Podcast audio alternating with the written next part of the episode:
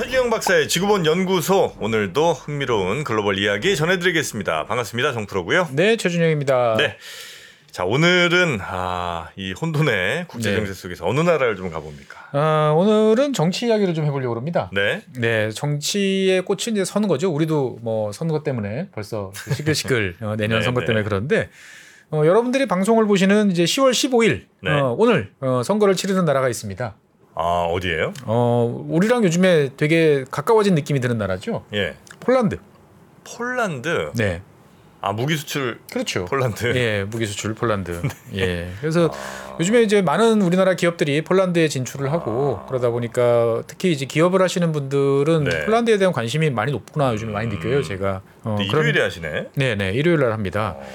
그래서 상당히 이제 중요한 이제 선거다라고 네. 이제 여기저기서 이야기가 나와가지고 음, 한번 정리를 해볼까 네네. 생각을 합니다. 여기는 그러니까 뭐 총선이에요, 뭐 아니면 그렇죠 총선이죠. 총선. 예, 그러니까 이제 상원, 하원 이제 선거를 동시에 아, 하고 여기도 상하원이 있군요. 예 상하원이 있고 그 다음에 이제 국민투표까지 이번에 같이 해요. 국민투표 뭐 헌법 개정 뭐 이런 거예요? 아 그러니까 이제 주요한 정책 그러니까 보통 국민투표는 우리는 헌법에만 관련된다고 생각하는데 예, 예.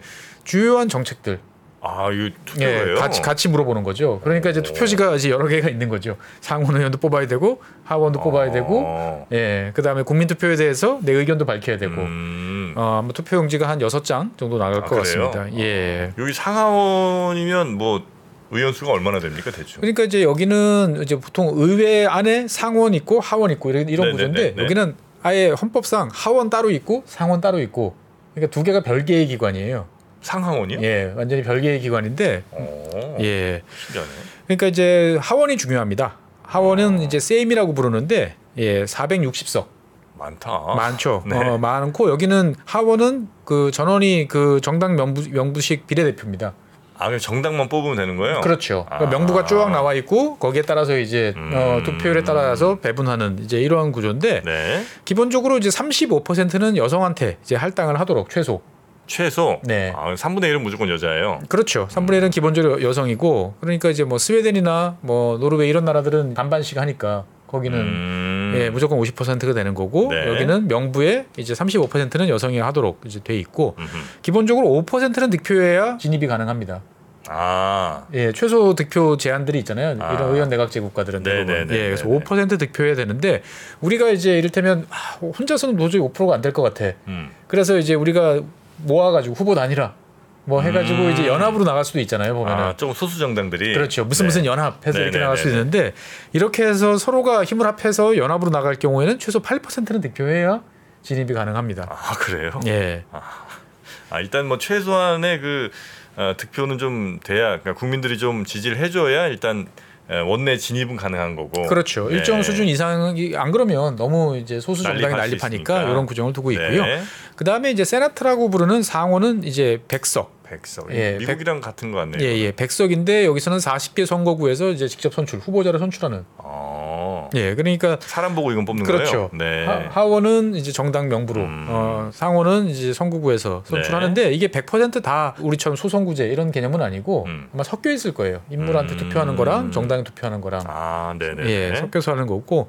그다음에 이제 아까 정프로님이 국민투표 이렇게 네. 말씀하셨는데 국민 투표는 어떤 국민 투표냐면은 이제 한 세 가지 정도를 같이 물어보는 것 같아요. 네. 첫 번째는 지금 현재 EU에서 이제 난민들 네.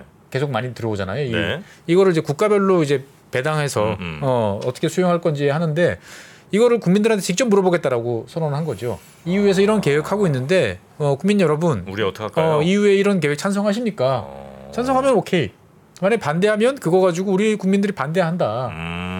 어, 그러니까 우리 못 받는다. 네네. 라고 이제 이야기를 하는 거죠. 음. 그러니까 이제 우크라이나 난민들이 한 100만 명 정도 지금 폴란드에 들어와 있는 상태고 옆 나라니까. 아 그렇겠죠. 예. 예. 그런데 여기에 무슬림 난민까지 또 받으라고? 아프리카나 이런 쪽에서. 아. 그러니까 이제 폴란드는 우리는 이미 충분히 난민들 많이 받고 있고 아, 그 다른 유럽 국가랑은 조금 사정이 상황이 다르네요. 다르다. 근데 예. 우리한테 똑같이 엠빵 해가지고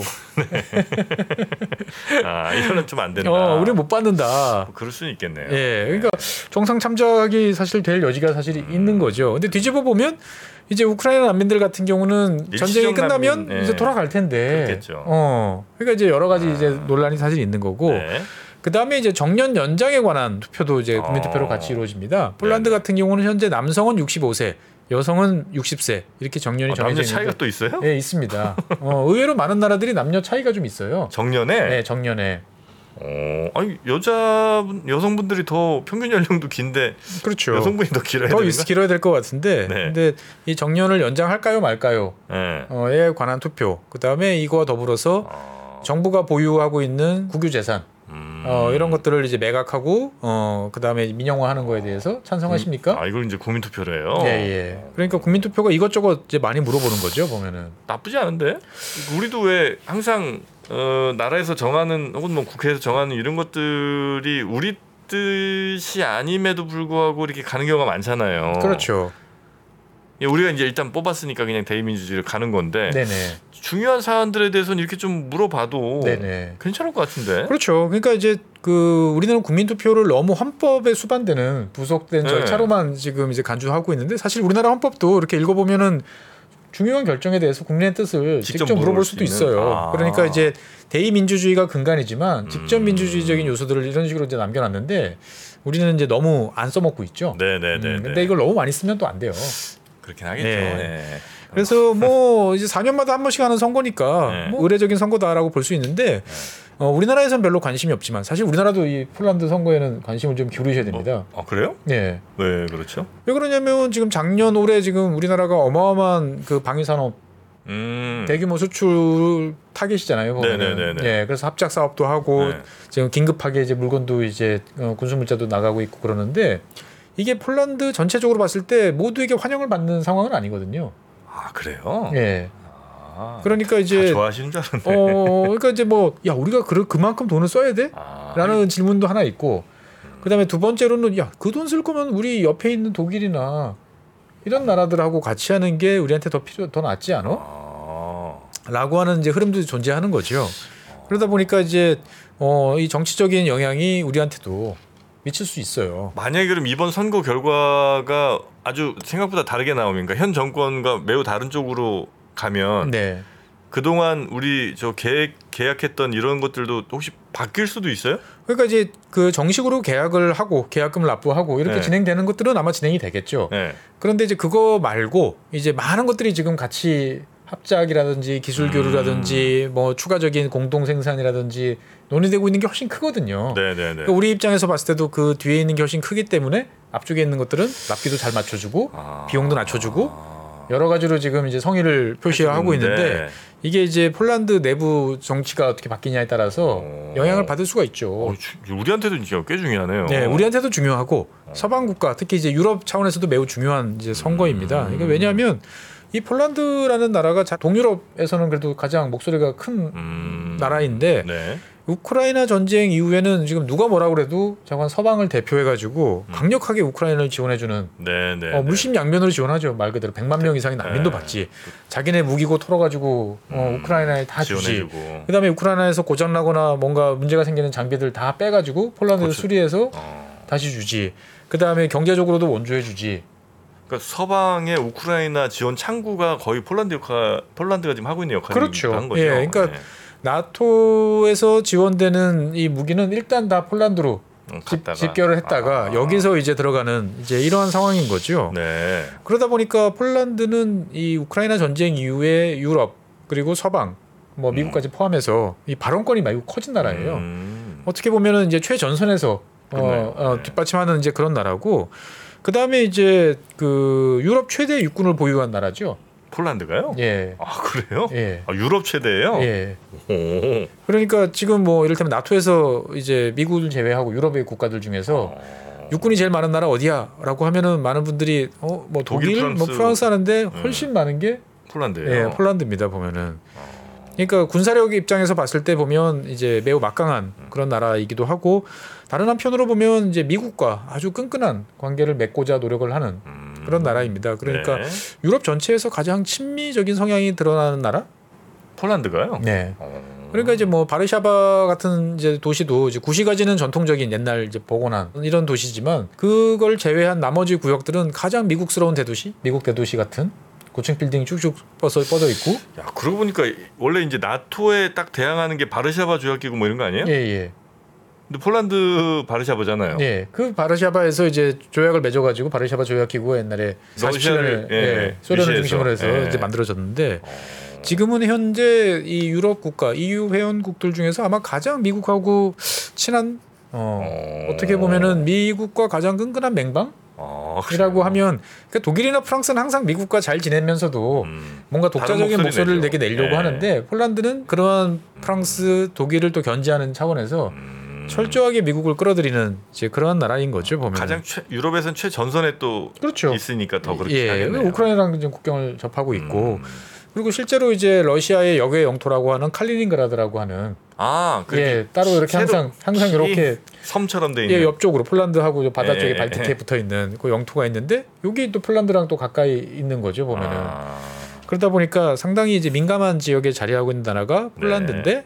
이 폴란드가 만약에 이번에 어 정권이 바뀐다든지 음. 하게 되면 러시아, EU, 미국, 심지어 우리나라까지 큰 영향을 이제 받는 선거다 보니까 네네. 우리는 뭐 아직까지는 그렇게 큰 관심을 두지 않지만 독일이나 이런 나라들은 아주 큰 관심을 기울이고 있습니다. 그렇겠네요. 네. 이제 여기 폴란드는 지금 어, 현재 집권당은 어디예요? 현재 집권당은 이제 우리말로 옮기면은 이제 법과 정의당, 법과 정의당. 예, 법과 정의를 내세우는 이제 PIS라고 부르는 네. 어, 당입니다. 그러니까 2015년 10월부터 집권을 했으니까 이번에 하면은 이제 세 번째 연속으로 정권을 이제 유지를 하는 거죠. 대단한 어떻게 보면 업적을 남기는 건데 네. 어, 이 법과 정의당은 역사는 짧습니다. 2001년 우리 우리로 기- 보면 꽤 역사가 긴 편이지만 서방 국가들 치고는 역사 좀 짧은 편이죠. 네.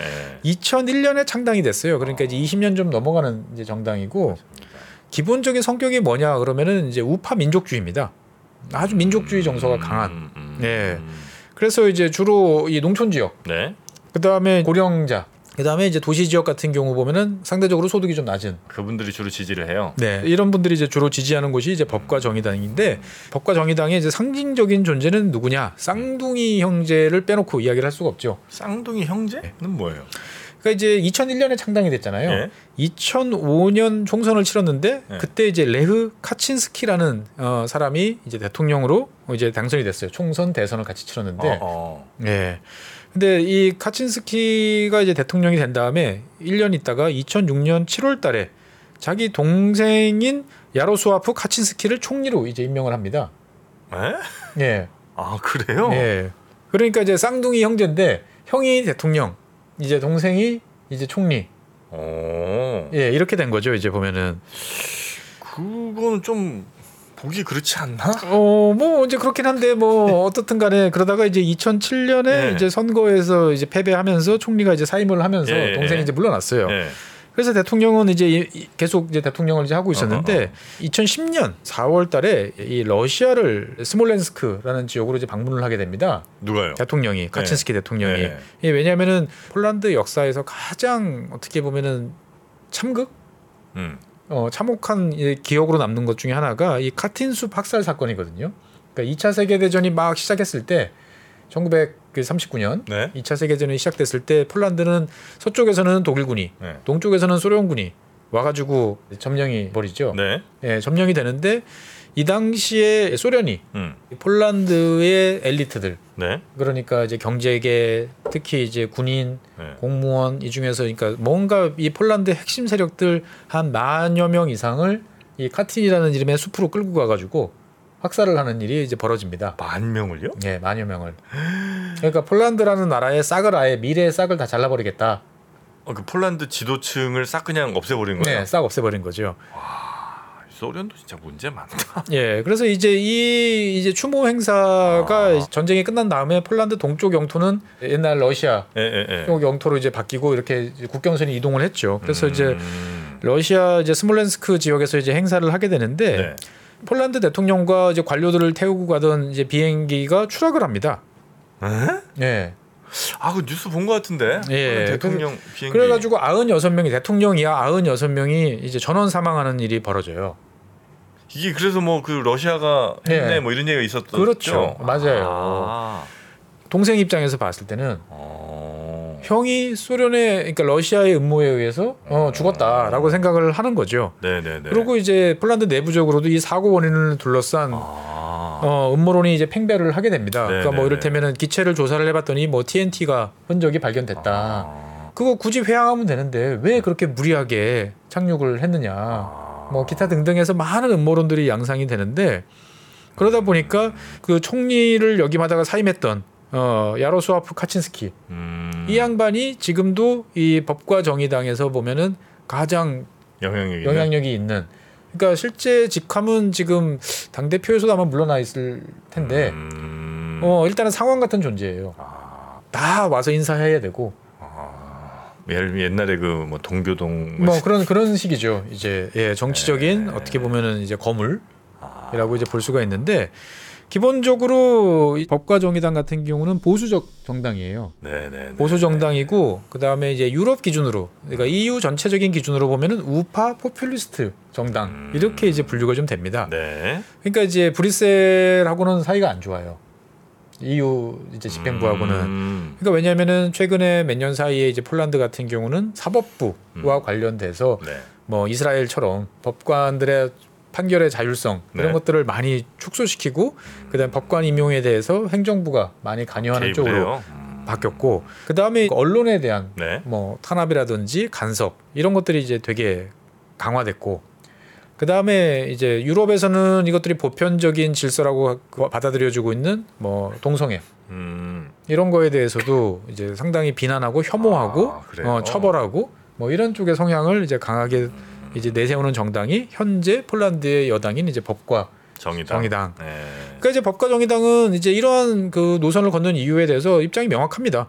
어, 우리는 폴란드 민족을 대표하는 음. 어, 폴란드 민족은 다르다. 네. 폴란드 민족의 정서와 감정이라는 게 있고 음. 이것들은 서구의 자유주의와는 일정 부분 다를 수 있다. 결이 좀 다르다. 어, 너희들은 다양성 이야기하는데 왜 우리 다양성은 이야기 인정 안 하느냐. 아. 예. 그래서 서구의 부당한 자유주의 압력으로부터 음. 폴란드의 전통적인 카톨릭, 그 다음에 우파적인 민족주의 정서 이런 것들을 보존하기 위해서 우리는 투쟁하는 정당이다.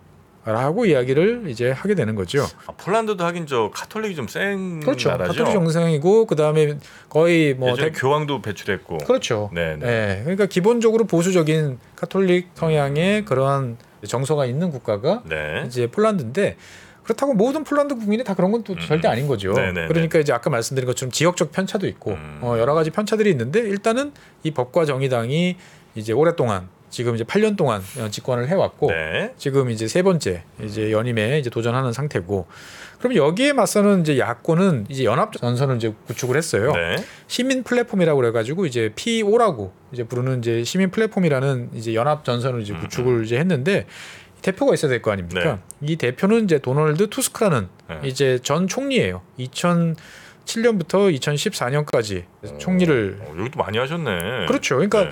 폴란드 사람들 중에서 유럽 서방 국가 서방 국민들한테 제일 유명한 사람일 거예요. 아, 이 도널드 투스크라는 사람이 예, 왜냐면은 이제 EU 의회 의장도 역임을 이제 했었으니까. EU 의회 의장이요. 예. 오. 그러니까 이제 나는 폴란드에서 7년 동안 총리했고 네. 어 나는 이제 EU에서 더 큰 물에서 나는 이제 활동할 거야. 그래서 총리를 사임하고 네. 어 EU로 이제 넘어갔던 사람이에요. 네, 네. 근데 이 양반이 이제 도저히 이제 폴란드를 더 이상 이제 이렇게 내버려둘 수 없다라고 어. 그래서 이제 나선 거죠 보면은. 어. 그래서 이 야권은 지금 현재 일단은 사법부 그다음에 네. 언론의 독립성 이런 것들을 돌려놓겠다 옛날로 어 가게 가게 됐고 기본 기본적으로 지금 여당이 어 어떻게 보면 헌법 정신을 위배하고 있는 쪽으로 가고 있다. 음. 나는 이거를 바로 잡겠다라고 이야기를 합니다. 네, 네, 네. 그러면서 이제 여권에 대한 이제 비난 수위를 높이죠. 음. 그러니까 뭐 이를테면 공영 언론 음. 어, 같은 경우는 뭐 북한의 유럽 버전으로 지금 가고 있다. 음. 그 다음에 뭐 국영 기업들은 다 이 여당의 나눠먹기 음. 어, 재물이 되고 있고 뭐 법원은 정치적 통제를 지금 이제 벗어나지 못하고 있고 아. 뭐 경찰은 폭력 집단으로 변했고 어. 뭐 검찰은 사냥개 같은 이제 그런 존재다라고 네. 일단 주장을 하면서 이제 여권을 이제 맹공격하고 있는 거죠 보면은 약간 비난 포인트가 조금 겹쳐 보이는 게 좀. 뭔가 이제 익숙한 모습이죠 네, 보면은 그러네요. 예. 네. 그러니까 실제로 이제 이렇게 주장할 수 있는 근거 중에 하나는 뭐냐면은 이 법과 정의당이 추진했던 사법개혁, 음흠. 사법부 개편에 대해서 EU 이제 최고법원, EU 네. 사법부에서 아 이거는 EU 근본 정신, EU 헌법에 위반되는 것이다라고 판결을 내린 바 있어요. 음. 어 그러니까 현재 이거를 수용해서 바꾸지 않으면 네. 계속적으로 이제 폴란드 정부가 EU에 이제 벌금을 음. 납부해야 되는 이제 이런 상황인 거예요. 아. 그러니까 이제 봐라 이게 이제 우리가 EU라는 어떤 공동체 일원으로서 하는데 음. 이게 지금 뭔 상황이냐 말도 안 되는 짓거리를 하고 있는 거니까 네네네. 이거 바꿔놔야 된다. 어, 보편적 가치로 돌아가야 된다. 음. 라고 이야기를 이제 하는 거죠. 네. 그래서 이제 이 법과 정의당이 반대하는 많은 세력들이 플랫폼으로 지금 모여가지고 음. 어, 가고 있는 이제 이런 상황이고. 그러니까 이 여기에 대해서 이제 이 법과 정의당 같은 경우는 또 야권에 대해서 또 맹공을 또 퍼붓고 있죠. 그러니까 뭐냐면은 법과 정의당 너희들은 뭐 헌법 같이 자유주의 이런 이야기를 하지만 음. 기본적으로 그거는 너희들은 폴란드 사람들의 민족주의 정신이나 어, 폴란드 사람들의 정서가 아니고 독일, 러시아를 대신해서 어, 지금 폴란드를 꼭두각시로 만들려는 어. 그런 일을 하고 있다. 그래서 너희들 되면 뭐 할 거냐? 독일이 주장한 것처럼 수십만 명 무슬림 난민, 받을 거 아니야. 음. 그 다음에 또 이제 전쟁 반대 음. 명분으로 해가지고 아무 명분 없이 또 러시아하고 또 잘 지내자라고 음. 하면서 우리를 더 위험하게 몰아넣을 거 아니냐. 음. 라고 이야기를 하는 거죠. 그러니까 이제 이 법과 정의당 입장에서 봤을 때는 지금 봐라. 지금 우리 옆에서 전쟁이 벌어지고 있는데 음. 이 전쟁에서 어 다양한 목소리는 지금 오히려 우리 안보를 더 위태롭게 하는 거다. 지금은 민족주의 정신에 입각해 가지고 똘똘 뭉쳐 가지고 네. 어 강력한 군사력 우리 스스로를 지킬 수 있는 힘 이런 게 필요한데 지금 한가하게 지금 그런 소리 할 때냐 네. 라고 이야기를 이제 하게 되는 거죠 보면은 네. 그러니까 이제 여기에 대해서 야당은 지금 법과정의당이 다시 한번 또 집권하게 되면 이제 낙태법 어 이런 거를 더 가혹하게 적용하고 낙태 못하게. 네. 네. 그 다음에 이제 지금도 이제 위협받고 있는 성소수자 권리는 이제 뭐 찾을 수도 없는 음. 어 그런 상황이고 기본적으로 이것은 민주주의가 파시즘으로 가는 길이다. 아. 어 이 이 길을 눈 뻔히 뜨고 갈 거냐? 라고 이제 이야기를 이제 하는 거죠. 그러니까 우파 파퓰리즘 여기서 더 놔두면 이건 파시즘으로 갈 수도 있다. 어, 라고 이야기를 이제 하는 거죠. 여야의 대립이 굉장히 여기도 심한 편이군요. 그렇죠. 네. 그러다 보니까 이제 정치가 이제 이렇게 막 격렬하게 대립을 하다 보니까 음. 얼마 전에 이 폴란드하고 우크라이나가 또 한바탕 또 갈등을 빚는 일이 벌어지기도 했죠. 아, 뭐 했, 들었는데 뭐 했었죠? 그게 이제 곡물 수출 규제죠. 그러니까 우, 크라이나 곡물들이 배를 타고 원래 흑해에서 중동이나 아프리카 쪽으로 가야 되는데 그게 막히니까. 그게 막히니까 육로로 다 옆 나라인 이제 폴란드 폴란드로. 넘어오니까 폴란드 아, 곡물 맞아, 가격이 맞아. 폭락을 한 네. 거죠. 아, 주셨죠. 그래서 이제 일시적으로 이제 유럽이 곡물 수입을 중단할 수 있도록 했는데 이 조치를 이제 해제를 했어요. 네. 근데 폴란드랑 몇몇 나라들은 우리 못 받겠다 그 조치. 우리 계속 음. 규제하겠다. 나서고 이제 우크라이나가 폴란드를 비난하니까 음. 이제 폴란드는 야 이씨 너희들 이렇게 배은망덕하게 나설 수 있어? 우리가 좀 도와준 게 도와준 게 얼만데 너희들 이제 무기 안 줘. 네. 어 어. 아주 이렇게 또 격렬하게 맞서면서 네, 네, 네. 말폭탄이 서로 또 오가기도 했어요. 아. 뭐 심지어 이제 이 서로가 이야기한 것뿐만 아니고 저 유엔에서까지. 그러니까 이게 지금은 우리가 폴란드, 우크라이나 그러면 형제 국가 똘똘 뭉쳐가지고 지금 공독의 적에 대응하는 이제 이러한 국가다라고 보지만 사실 이 두 나라 사이는 이제 근원적으로 보면 그렇게 썩 좋지는 않아요. 그러니까 왜냐하면은 예전에 2차 세계 대전 당시에 이제 우크라이나 민족주의자들이 또 폴란드인들을 또 대량으로 또 학살한 또 이런 일이 있어요. 그러니까 이제 구원이 막 이렇게 네. 올라가면 좀 쌓인 게 좀 많이 좀 쌓인 게. 많은데 일단은 그 문제 덮어놓고 지금 러시아라는 공동의 적에 대해서 대응을 막 했는데 음. 그러니까 이제 이런 상태에서 우크라이나 곡물들이 막 들어오니까 법과 정의당 입장에서 봤을 때는 자기 지지 기반은 농민들인데 아, 우리 농민 다 농민들이 이제 죽는다. 다, 죽- 다 죽는다라고 아. 그러니까 이제 또 국가 기반 또 안보 전략을 또 네. 뒤흔드는 또 이런 발언들을 또 하기도 하는 거죠. 보면. 네, 네. 예.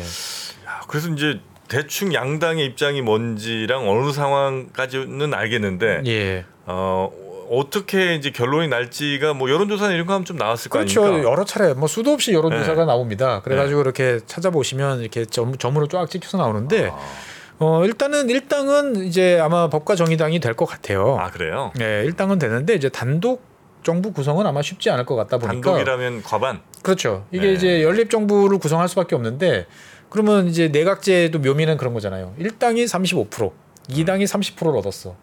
그런데 음, 일당은 상당. 이- 이게 뭔가 잘 안 되는데 이- 이당이 3당, 4당, 5당을 쫙 모아가지고 50.5%또 그럼 안 되지. 구성할 수도 있는 거잖아요. 예, 보면은. 예. 그러니까 일단은 지금 법과 정의당 같은 경우는 한 36% 정도 지지를 받고 있어요. 그러니까 작년 11월 달 이후부터 뭐 거의 여기서 왔다 갔다 하는 1, 2% 정도 왔다 갔다 하니까 그래요. 그러니까 36% 정도. 어, 그러니까 일당은 아마 될 거다 라고 보여져요. 근데 음. 이게 이게 2019년 조사에 따르면 그 당시에는 한 45%까지 갔었는데 어. 그때 비하면은 이제 한 7, 8% 이제 뒤로 많이 갔네요. 빠진 거죠. 음. 그러니까 더 빠질 수도 있지 않을까라는 생각들도 나오는데 그렇다고 그래가지고 이제 이 야권의 시민 플랫폼 어, 여기가 이제 치고 올라오기도 쉽지 않아요. 현재 한 30% 정도 될 것 같아요. 그러니까 진짜 말씀하신 딱 그 상황이네요. 네, 그러니까 이제 양쪽 다 지금 이제 단독으로는 쉽지 안 않을 것. 같고 그러면 이제 뭔가 연정을 구사해야 되는 어, 구성해야 되는데 3당, 4당, 5당이 3당, 4당이 한 10% 정도씩 돼요. 음, 어 그리고 이제 5당 정도가 되면 한 7% 정도 어 이제 이 정도 되다 보니까 야. 이것들이 이제 어떻게 연정이 구성이 될 거냐라는 문제가 좀 있는 거죠. 이 그럼- 난민 문제가 제가 볼 땐 제일 저 국민들은 좀 약간 시급한 문제일 것 같은데. 그러니까 이제 여러 가지 이슈들이 네. 있습니다. 일단은 뭐 난민 문제는 이제 국민 투표에 따라서 하기로 했으니까 예. 여기에 따라서 국민 투표 이슈가 이제 선거 이슈로 어떻게 넘어오느냐 라고 이제 볼 수도 있는 거고. 음, 근데 일단 국민들 입장에서 봤을 때는 피부에 손에 와닿는 음. 일단은 인플레이션. 아. 그 다음에 이제 이 폴란드 같은 경우가 국민들한테 우리 우리로 따지면 기초연금 같은 예, 예. 어, 이런 이제 보조금을 상당히 경제 규모에 비해서 많이 지불을 해주고. 있는데 이제 이 보조금 증액, 음. 예, 그 다음에 이제 야권이 제기하고 있는 이제 법원이나 언론 문제 이런 것들이 이제 복잡하게 지금 얽혀 있는 거죠. 그러다 보니까 현재 뭐 폴란드 선거를 들여다보고 있는 어, 유럽 언론들을 보면 이제 시나리오별로 네. 이야기를 하고 있어요. 어. 그러니까 이제 이를테면 야권이 승리할 경우 예. 이제 어떻게 될 거냐. 예. 뭐 독일 쪽이나 이런 쪽을 보면 아, 그냥 야권이 어떻게 연립 정부 잘 구성해서 이겼으면 좋겠다. 이런 뉘앙스가 노골적으로 막 느껴져요 보면은. 이유랑 어쨌든 뜻을 같이 하는 그렇죠. 편이니까. 예, 그러니까 이제 뭐 전 그 EU 의회 의장이 이끌고 있으니까 그러면 이제 전폭적으로 우리 밀어줄게 막 이런 거죠. 만약에 야권이 승리를 한다면 당연히 이제 EU하고 현재 여러 가지 갈등을 빚고 있는데 이런 문제 싹 이거 해결하고 어, 구조가 복원이 될 것이고 네. 그러면 이제 폴란드 입장에서 봤을 때도 사실 야권이 제일 주장하는 건 뭐냐면 내가 집권하면 지금 EU에서 원래 폴란드로 지원해주기로 약속을 해서 지금 저 계좌에 있는 360억 유로가 있는데 음. 360억 유로면 크죠. 40 한 2조 음. 정도 되는데 네. 이게 지금 그 EU하고 폴란드하고 갈등 때문에 집행이 안 되고 있어요. 어, 그래요? 예. 그러니까 이 폴란드가 받아야 될 돈이에요. 음. 그러니까 360억 유로 보조금 플러스 일부 대출까지 음. 같이 들어오면 지금 여러 가지로 지금 어려움을 겪고 있는 경제적 상황을 해결하는데. 엄청난 도움이 되는 거죠 네, 보면은. 네, 네. 그러니까 내가 내가 집권하면 저돈 어. 내가 저돈 내가 다 끌어와서 여러분들 걱정하고 있는 문제 내가 해결해 줄 수 있다. 이렇게 이제 이야기를 하는 거죠. 어. 그리고 현재 이제 EU하고 폴란드하고는 되게 정치적인 갈등이 되게 많고 네. 특히나 사법 부를 둘러싼 문제 때문에 EU 현재 집행부는 폴란드의 뭐 EU 회원국 투표권 음. 이런 것들을 이제 정지시키는 아, 그 정도로 안 좋아요, 사이가. 네, 이런 작업들을 하고 있는데 어, 당연히 이것도 이제 멈추겠죠. 예. 그리고 이제 우크라이나와의 이제 뭐 냉랭해진 관계도 어, 어떻든 간에 말폭탄 주고받았던 사람들끼리 이제 이렇게 바뀌니까 음, 좀 이제 부드럽게 갈 수 있지 않나? 야권이 집권하면 네. 네. 이제 이렇게 되는 거고 네. 현재 집권하고 있는 여당, 집권 여당인 법과정의당이 다시 한번 이제 승리해서 세 번째 음. 이제 집권을 하게 되면 어떻게 보면은 EU 전체적으로 봤을 때, 유럽 전체적으로 봤을 때 우파의 목소리가 매우 높아질 가능성이 높다. 음. 라는 이야기 가 나오는 거죠. 그러니까 현재 이제 헝가리 음. 뭐 대표적이고 그 다음에 이탈리아 같은 경우도 그렇고 네. 요번에 이제 얼마 전에 총선을 실시했던 슬로바키아 같은 경우도 이제 우파 포퓰리즘 세력들이라고 분류되거든요. 음. 그러니까 전체적으로 봤을 때 야 이거 우파 포퓰리즘이 이제 너무 득세하는 거 아니야? 음. 라는 흐름이 더 강해질 네. 가능성이 높다라고 이제 보는 거고 음. 그 다음에 EU에서 논의되고 있는 여러 가지 이제 폴란드에 대한 제재 조치 이런 것들이 더 강하게 될 가능성이 높다라고 이야기를 이제 하는 거죠. 네, 네, 네. 근데 이제 실제로 보면 법과정의당이 우리는 뭐 EU 탈퇴 뭐 할 수도 있어 뭐 음. 이렇게까지 이야기 또 하기도 하고 어 EU의 어떤 가치에 대해서 우리는 반대라고 이야기는 하지만 네.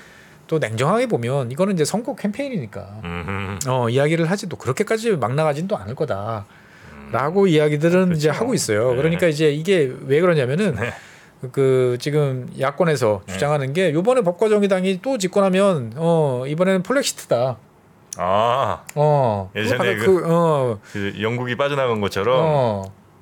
어, 탈퇴. 탈퇴할 거다. 그러면 아. 국민 여러분들 살림살이 좋아지시겠습니까?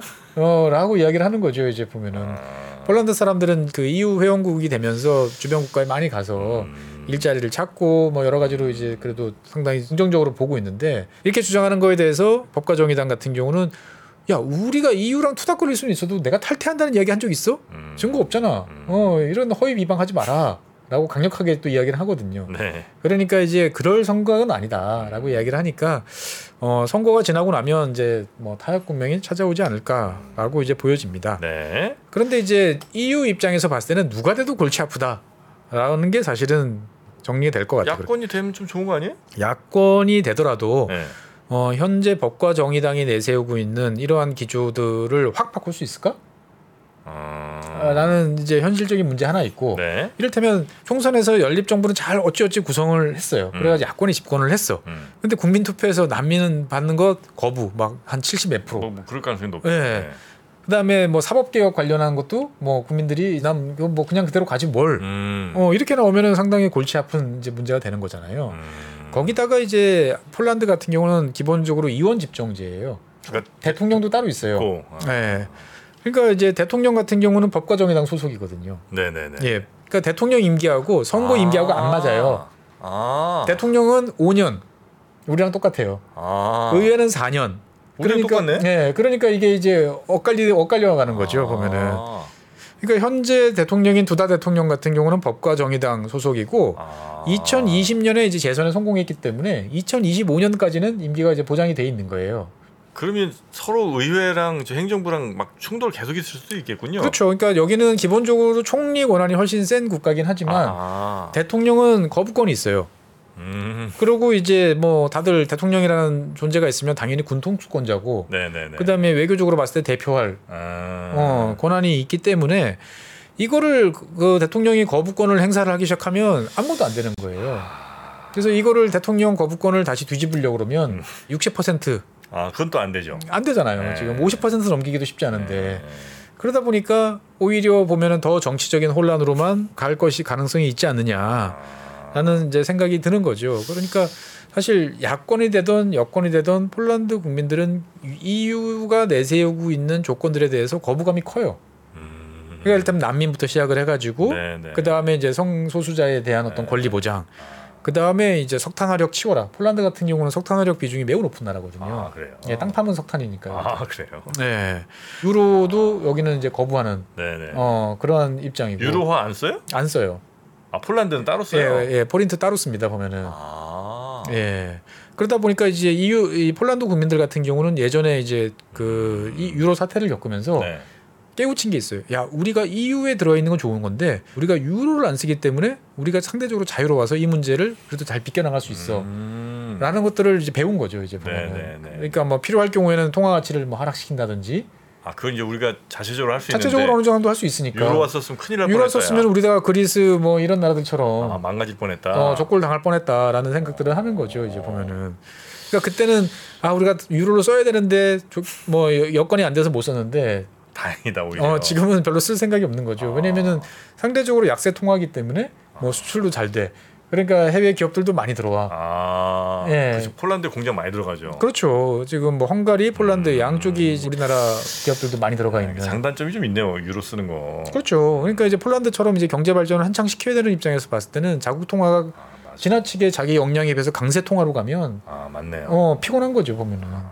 그러니까 EU 입장에서 봤을 때는 아니 뭐 야권이 돼도 뭐 말로는 뭐 그래 EU와 잘해서 아. 그래도 전 의장이니까 뭐 보조금도 풀어주고 뭐 해야 되는데 막상 할 막상 그게 확 이렇게 바뀔까 생각하면 안 바뀔 것 같다라는 이제 고민이 되는 거죠. 그러니까 어떻든 간에 네. 이 폴란드 선거는 그래서 이제 유럽 입장에서 봤을 때 보면 매우 중요한 선거예요. 아, 미국 입장에서 봤을 때도 꽤나 신경이 그- 쓰이는. 그렇겠네요. 예. 예, 그러니까. EU 뭐 우러 전쟁 그렇죠 우리 입장에서 봤을 때도 아. 방위 산업. 폴란드와의 협력이 계속 지금처럼 잘 돼서 음. 어, 이 관계가 갈 수 있을지 음. 아니면 큰 삐끄덕거리고 우리 입장에서 봤을 때는 또 예상치 못한 충격을 맞을지 네, 네, 네. 어, 특히 이제 방산주에 투자하신 분들 입장에서 보면 잘 지켜보셔야 되는 거고 아, 그러네요, 진짜. 그러니까 이제 이번 선거가 23년 선거잖아요. 네. 근데 이제 이걸로 그냥 과연 끝날 것이냐라는 것도 사실 고민이에요. 왜요? 또 뭐? 그러니까 우리도 보면 선거가 계속 이어지는 경우 있잖아요. 예. 그러니까 폴란드 같은 경우는 내년이 지방선거예요. 아, 네, 지방선거 그다음에 이제 EU에 파견해야 되는 EU 의회 선거가 또 내년입니다. 아, 그다음에 2025년은 이제 다시 또 대통령 선거. 아, 계속 선거가 있네. 네, 선거가 23, 24, 25 연달아 있다 보니까 아, 정치적으로 이제 이 구조가 어떻게 될 건지. 그러니까 뭐 한쪽으로 쏠리면 쏠리는 대로 이제 뭐 이를테면은 지방선거는 또 야권이 승리하고 어. 뭐 이제 이런 경우들 이제 발생할 수 있는 거죠. 현재 이를테면 뭐 바르샤바 시장 같은 경우는 아마 야권 소속일 거예요 보면은. 음, 음. 그러니까 이게 앞으로 이제 계속적으로 폴란드가 이제 여러 가지 갈등을 빚을 가능성이 높고 네, 네. 이게 조용히 뭐 선거 캠페인하고 끝나면 다시 또 어, 하나의 단합된 모습을 보일지 아니면 내가 저 자식들이랑 같은 하늘을 이고 살 수 없어 이러면서 네. 어, 또 외부 세력들 뭐 이를테면 브뤼셀을 끌어들이고 또 워싱턴을 끌어들이고 아, 하면서 이런 복잡 다단한 쪽으로 전개가 될지 또 거기에 러시아나 이런 나라들이 또 영향을 미칠지. 미칠지 어. 네. 그러다 보니까. 여러분들이 방송을 보시는 이제 10월 15일 오늘은 이제 폴란드 대충 오늘 밤쯤 되면 조금 나올래나요? 아니면 그렇죠 뭐 출구 조사 되니까 이제 아, 시- 이제 시차가 시차가 한 6시간 있으니까 7시간 우리 정도 날 테니까 되겠다, 그죠? 그렇죠 예. 그러니까 아마 이제 월요일 날 되면 이제 결과가 이제 나오지 않을까 아, 그렇게 생각이 됩니다 야, 이, 특히 방산 투자하시는 분들은 여기 진짜 신경 많이 쓰시겠네. 그렇죠 그러니까 이게 참 역설적인 게 네. 제가 강조하는 게 세계화가 끝나고 이제 탈세계화라고 그러는데 네네네. 대한민국 국민들은 전 세계에 대해서 다 알아야 돼요 우리 기업들이 전 세계에 가서 다 전 세계 가서 이제. 탈세계화니까 이제 시장이 있는 곳에 투자를 해서 우리나라 기업들이 가서 뭐 했는데. 이제 짓고 뭘 하잖아요. 네. 그러면은 이제 그 나라 총선 대선은 당연히 챙겨야 되는 거고 네. 심지어 시장 선거도 이제 챙겨봐야 되는 거죠. 지자 지방 선거도. 아, 그렇죠. 예. 복잡합니다. 그러니까요. 이제 세계화에서는 세계화는 끝났다고 그러지만 대한민국 여러분들 국민들께서는 네. 어, 세계 모든 일에 대해서 네. 어, 관심을 가지셔야 되는 어, 네. 이러한 상황이다라고 말씀드릴 수 있을 네. 것 같습니다. 그러려면 최진영 박사의 지구본 연구소를 네. 혹시라도 안 하셨다면 구독 버튼 꼭 누르시고요. 알림 설정 하시고요. 그리고 아, 댓글 좋아요 한 번씩 좀 음, 달아주시면 아, 저희한테도 큰 힘이 되고 네. 더 좋은 내용들 또 전 세계 아주 구석구석 소식들도 아, 여러분께 이거 그 한화랑 로템 주주분들께서는 필독 아 그렇죠 아, 하나 쪽이랑 아, 롯데 예. 또뭐 LG도 뭐 하나 있잖아요. 그렇죠. LIG. 예. LIG 넥슨 예, 예. 음, 뭐 이런 회사들 많이 있으니까 여러분도 꼭 필독하시기 바라겠습니다. 자 그럼 저희는 다음 시간에 더 흥미로운 또 여러분께 도움되는 글로벌 소식으로 다시 찾아뵙도록 하겠습니다. 함께 해 주신 시청자 여러분 그리고 아, 우리 최영 박사님 고생 많으셨고요. 예, 네. 다음 시간에 뵙겠습니다. 고맙습니다. 감사합니다. 복잡하고 어렵게 느껴지는 재무제표와 용어들 친절한 투자 멘토 사경인 마스터가 매주 새로운 콘텐츠로 알기 쉽게 설명해 드립니다. 재무제표 분석과 포트폴리오 구성, 뭐 양대 재무제표라고 그러면 대차대조표랑 손익계산서가 있거든요. 매수 매도 방법, 이때 사는 게 좋겠네. 이렇게 사면 좋겠다. 근데 이렇게 살려면 뭘 해야 되냐면요. 나머지 3분의 1은 놔둬봅니다. 어디까지 가는지. 실전 투자 팁까지 알려드립니다. 오직 3프로 멤버십에서만 만나실 수 있습니다.